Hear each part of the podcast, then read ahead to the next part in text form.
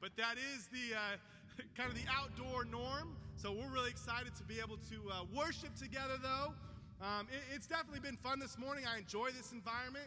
I think, you know, you go from two days ago where it felt like the weather was telling us the world was going to end to, well, we get this, and this is beautiful. Um, but I, am definitely encouraged to be together. Uh, you know, it's Easter. And so what I did was I threw out a poll uh, with our campus students, and I asked, okay, what are some things that you do on Easter that's different than, say, the rest of the year? And so I got a lot of traditional answers, right? Exchanging presents, uh, painting eggs, which some of the college students, I guess, still do. I don't know. Uh, wear pastels. One time a year you can wear like brighter colors and get away with it, I guess. I don't know. One student, I won't throw him personally under the bus, but uh, they still smash confetti filled eggs on top of each other. How does that start? It probably started as an argument and then became a tradition. I don't know, but that, that's one of their traditions. But I think oftentimes we as a culture during Easter, we have a lot of things that we do today or, or this week that normally the rest of the year we do not participate in. I think about a, a large meal. You prepare a large meal for family. For some of you, this is the time of year you see family. This and Christmas, right? This is the time where, hey, we're going to come together and, and just connect and be one. And I think oftentimes with that, it's, hey, we open our doors and invite our friends and our neighbors over. Hey, let's celebrate and can, this, this mentality, this urge to be hospitable. I think Easter brings that out in us. This mentality, hey, I want people in my home or, or with uh, meeting my family. Um, you know, oftentimes, again, this is the time of year people go to church. The birth and the resurrection of Christ is something that people are drawn to. It's, it's captivating. Even if they don't feel totally way today, okay, this is the time of year. I feel like I've really got to focus in and connect with Jesus. And I get that. You know, in a lot of ways, this time of year, Easter, becomes a very communal time of year. We kind of we kind of stop our normal routines. Days off, you know, we get a day off work. I mean, oftentimes you get communal people, inviting people in, welcoming people together. And I know growing up, this was something that happened uh, with, with my family. Around Easter time, we'd have people come over. I'm like, this is the first time I've met that person. Just college students looking for a place to go. But my parents open their house, welcome people in. And for Kelly and I, this is something we oftentimes do. For many years, obviously we've got this today, but hey, you don't got a place to go, college student? We've got a meal for you. And that's very attractive to a college student. Oh, free food? We're there. You know what I'm saying? Same thing at Thanksgiving with the Galmore family. Hey, you don't got a place to go? We've got you. I mean, this is the this is the time of year where we become a very communal type of people. So what I want to do this morning is I want to propose something to you. A, a thought. What if we lived every day like it was Easter? Not smashing eggs on each other's heads, amen? right? Or, or you don't have to go pastel every time.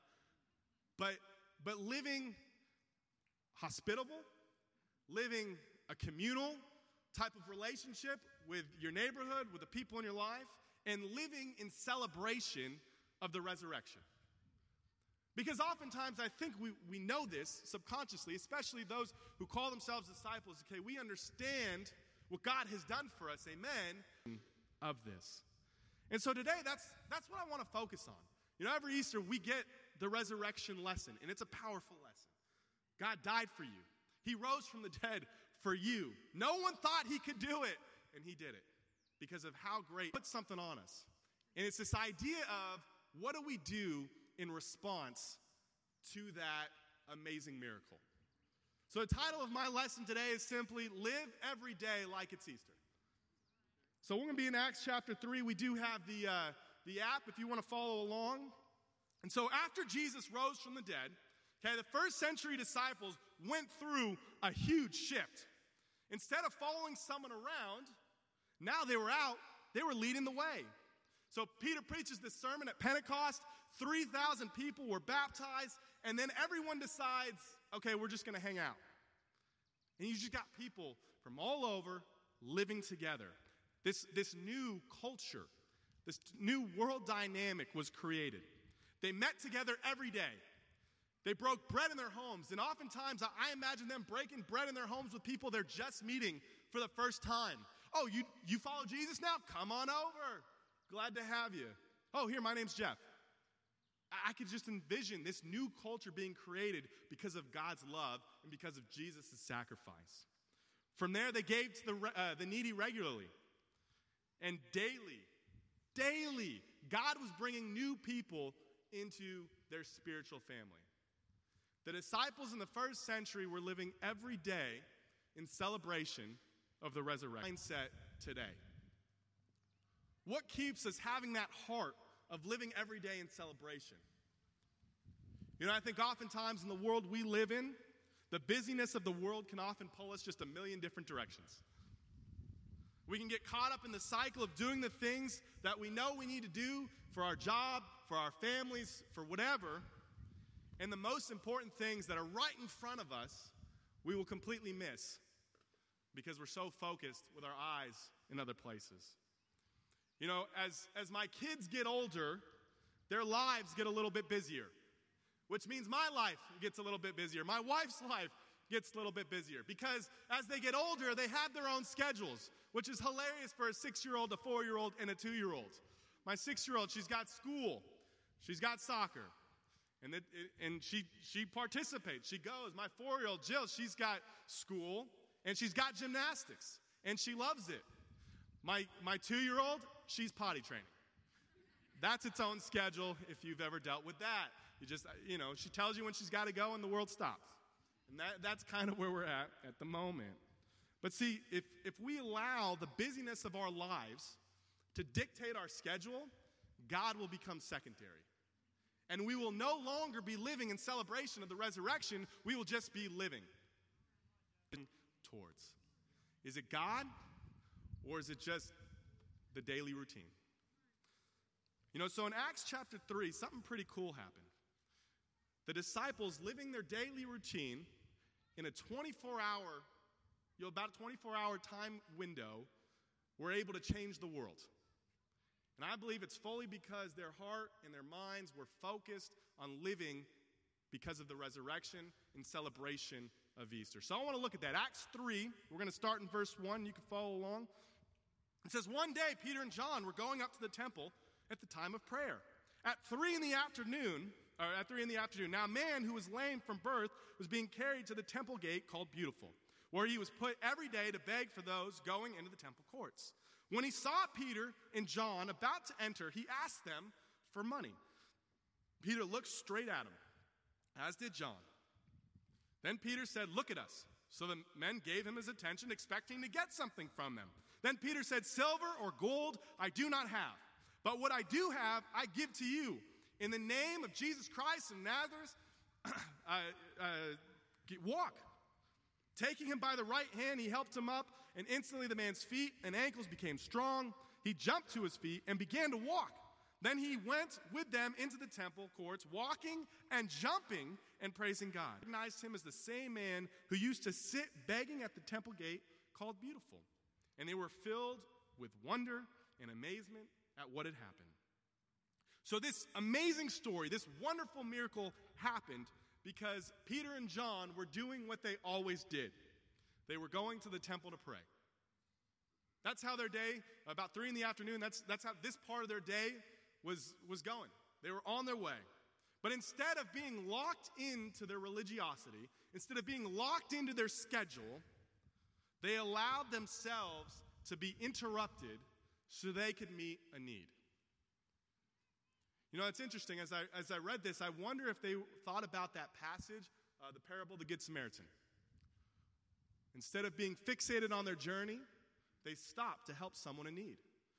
Think of the, the Levite, the religious leaders. You think of the people that were walking by because they were too busy to help focus on this need right here.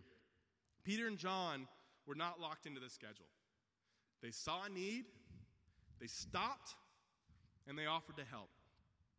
You know, I think for me, the resurrection personally compels me to push past my selfishness and keep my eyes focused on the things that Jesus would do.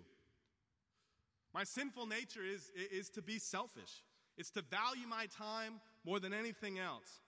But I feel like the one thing that I've learned when walking with Jesus is to not deny myself, keep my eyes up, and not overlook the needs. But the only way I can do that is if I'm denying myself and keeping my eyes up.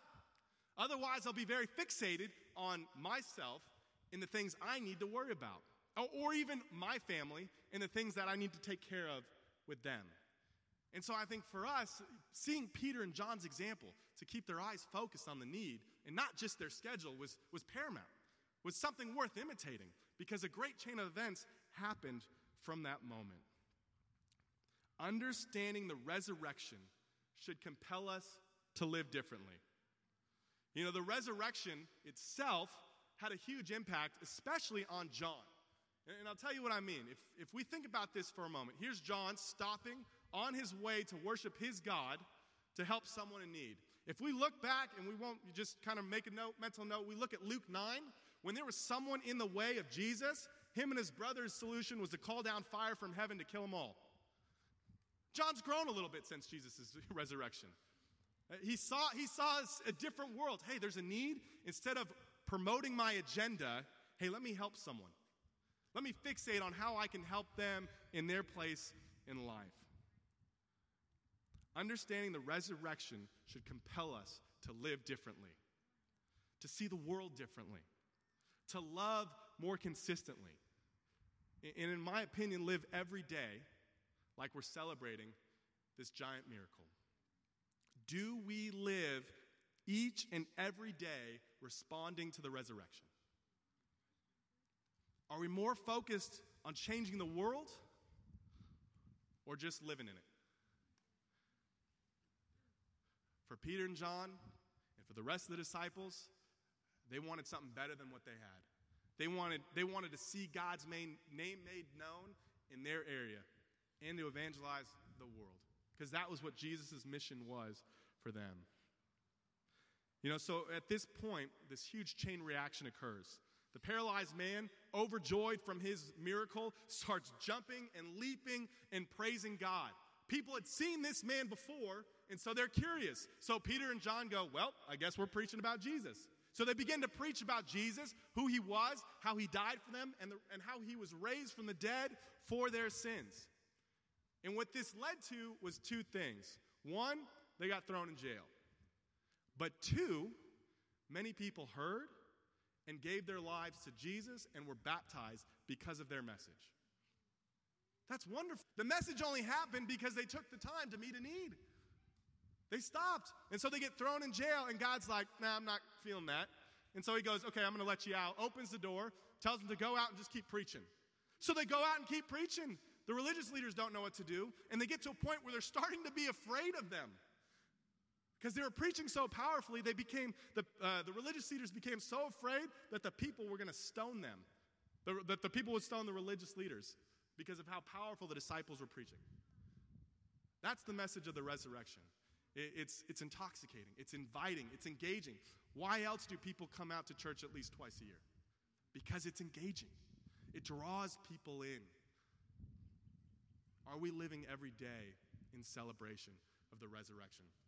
After they were released from jail, the disciples, they, they, they were released, they, they were beaten, they didn't care, they celebrated to be worthy or persecuted, worthy of Jesus' name. And so they began to pray. And when they prayed, the whole assembly shook. An earthquake happened, which led to more people being overjoyed and wanting to go and preach the gospel. In 24 hours, the disciples went from two guys on a prayer walk to changing the world. It's phenomenal. And so when I hear this story, I have to ask myself a series of questions. The first is Do I believe my God is that powerful? That God can take me where I'm at and use me to change the world. And the second thing I've got to ask myself it just took 24 hours. World changed because they decided to continue to do what God had called them to do. And, and these are things that I, have really wrestled with. Okay, can, do I believe this? And here's the hard thing if I believe God can do this with me, if I believe God can do it this quickly, the question then finally is Am I ready to do it? Not do I want to do it, not do I have the heart to go do these things, but am I prepared to be used by God? That's, that's a hard question. I, I want to say, I hope so. I want to say, yeah, I'm ready, God. And then everything comes, you're like, I wasn't ready, God. Are we prepared to do what God is calling us to do? You know, personally, I start to think about my motivation. Hey, what's my motivation? Yes, God. Yes, the cross. Yes, the resurrection. But on an everyday, what's my motivation? You know, I think of the, the motivation, uh, one of the motivations for me is trying to create a better world for my daughters to live in. I don't know how long God has me here. I don't know what His plan is for me. But as long as I'm here, I, I feel like, hey, I want to be able to work alongside Him to create a world that my daughters can live in. Create a culture where, you know what, people around them are praising God. I want to be a part of a church where they have deep relationships that point them back to God. I want them to be a part of a community where people band to be a, a, part of a family of believers that understands what it means to live for God each and every day of their lives. That's what I want for my kids. And I want to do what I can to help create that community. And we've got to see what is our motivation. What are we working towards? And I think if we have that motivation, I think an eagerness will start to set in to want to be prepared. So the question is are we ready? Sorry about the dirt that just came. It's that sandstorm. My bad. We're almost done here. Two things, and we'll end with these two things. Two things that I feel like will help us be ready. Number one is we've got to make ourselves available. You're going to be ready, you've got to be available to go. The reason Peter and John were able to have the impact that they did was they allowed themselves to be distracted. They were on their way to worship, yet when the opportunity presented itself for them to help, they did not hesitate.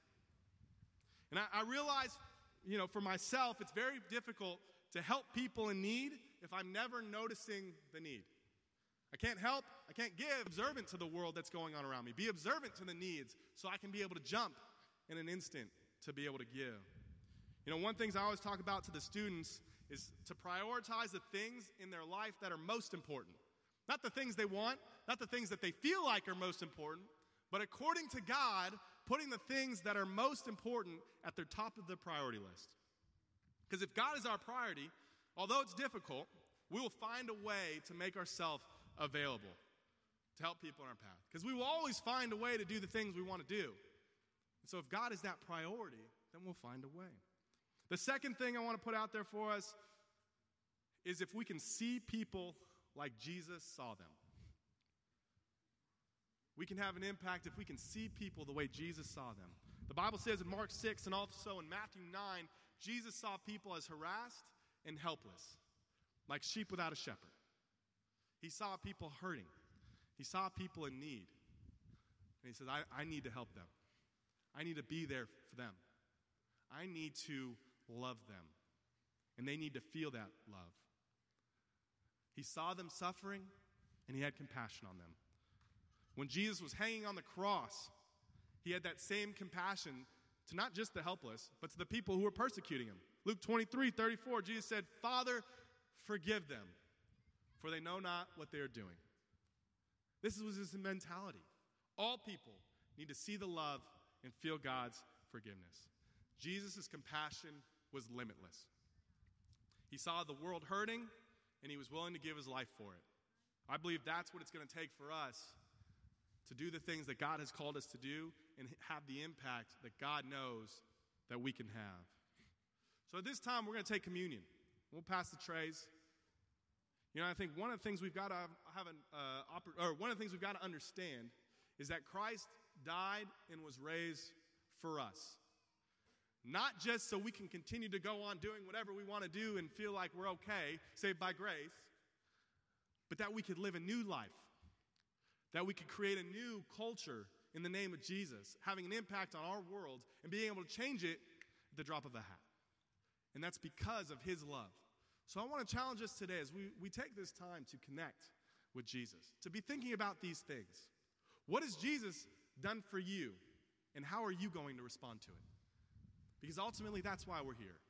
Not to just celebrate, which we do, but to respond for what God has done and live every day like it's Easter. So let's go to God in prayer. Father, you are wonderful. You are holy. You are worthy of praise. God, we are just so convicted by your Son, his life, his sacrifice. God, and we are just so grateful for his resurrection. God, the willingness for him to come down to earth to be with us so that we may know you better. God, it's just so inspiring for all of us. God, we pray right now that we can, we can celebrate what he did for us, God, but then we can, we can respond. We can live a life devoted to you, God, and helping others know you as well. God, we are so amazed by you. We are so in love with you. For all this in your Son's holy and blessed name. Amen.